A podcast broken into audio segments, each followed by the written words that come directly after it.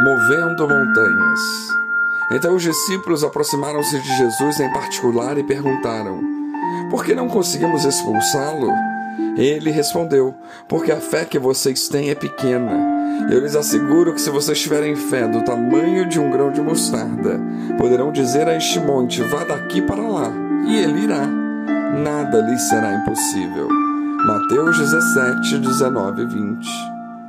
Jesus não está se referindo a montanhas literais, mas a obstáculos maiores e mais poderosos. As montanhas são usadas simbolicamente na Bíblia para descrever forças poderosas, tarefas enormes e barreiras impenetráveis. Quais são então as montanhas que precisamos remover pela fé? Quais são as barreiras que precisam cair ao exercitarmos a fé que move montanhas? Pois a fé que move montanhas manifesta quem governa a nossa vida. Respondeu Jesus: Ó geração incrédula e perversa, até quando estarei com vocês? Até quando terei de suportá-los? Mateus 17, 17. Jesus levanta a voz contra a incredulidade daqueles que andavam com ele. Mas por quê? Porque o governo de Cristo em nós é o que nos faz ser discípulos seus. Se aqueles homens eram discípulos de Jesus, sua fé deveria manifestar que Cristo governava as suas vidas. Aqueles homens andavam com Jesus, mas não eram governados por ele. Eles ouviam seus ensinos, mas os seus princípios não os governavam. Eles viam o poder de Jesus e os milagres que ele fazia, mas não permitiam que Cristo governasse os seus corações.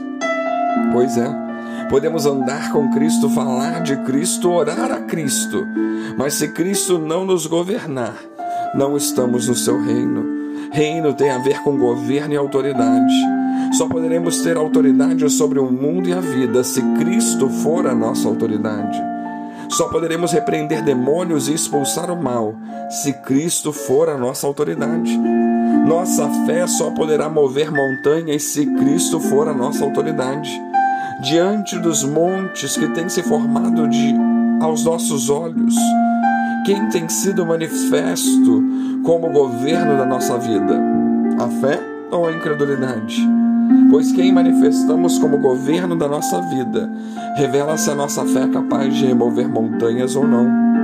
Pois a fé que move montanhas manifesta quem está no governo das nossas vidas.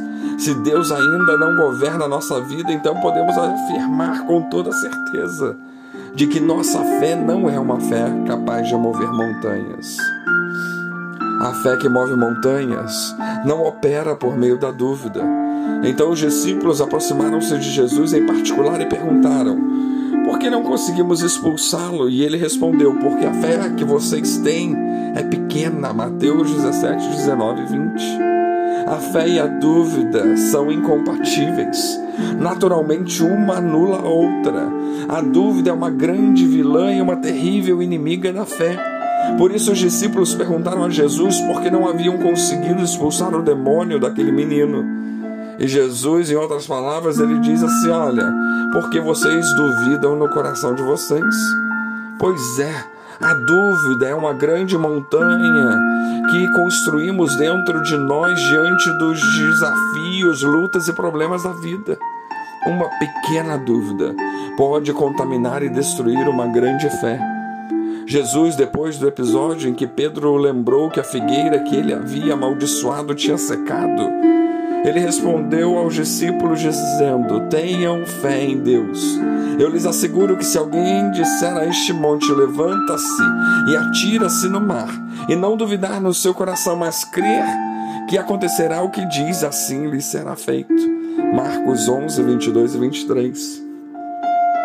A fé não duvida, ela tem certeza mesmo diante do invisível. Sobre a dúvida, precisamos lembrar o que Tiago escreveu: Aquele que duvida é semelhante à onda do mar, levada e agitada pelo vento. Tiago 1,6. A fé que move montanhas não opera por meio da dúvida, não. Se ainda temos dúvida que Deus pode fazer coisas extraordinárias em nossa vida, então com certeza nossa fé não pode entrar no rol da fé que move montanhas. A fé que move montanhas revela que nada é impossível para aquele que crê. Eu lhes asseguro que se vocês tiverem fé do tamanho de um grão de mostarda, então poderão dizer a este monte: vá daqui para lá e ele irá. Nada lhes será impossível. Mateus 17, 20.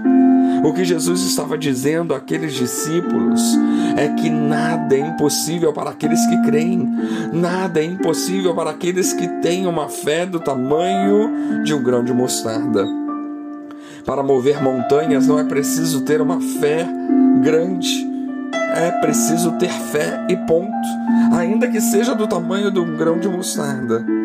Essa fé do tamanho do grão de mostarda é capaz de mover montanhas porque revela que nada é impossível para aquele que crê. No Evangelho de Marcos, a palavra liberada por Jesus aos seus discípulos é: tudo é possível àquele que crê. Marcos 9, 23. Deus, pela Sua palavra, nos relembra que é possível alguém ter uma fé capaz de mover montanhas. Não se trata da grandeza de uma fé, mas se trata de ter fé, que ainda que seja do tamanho de um grão de mostarda, pode ver coisas impossíveis acontecerem. Deus nos convida a mover pela fé as montanhas que têm atrapalhado o nosso relacionamento com Ele e, consequentemente, com as pessoas ao nosso redor e até conosco mesmo. Nós podemos sim ter uma fé que move montanhas. Que Deus nos abençoe.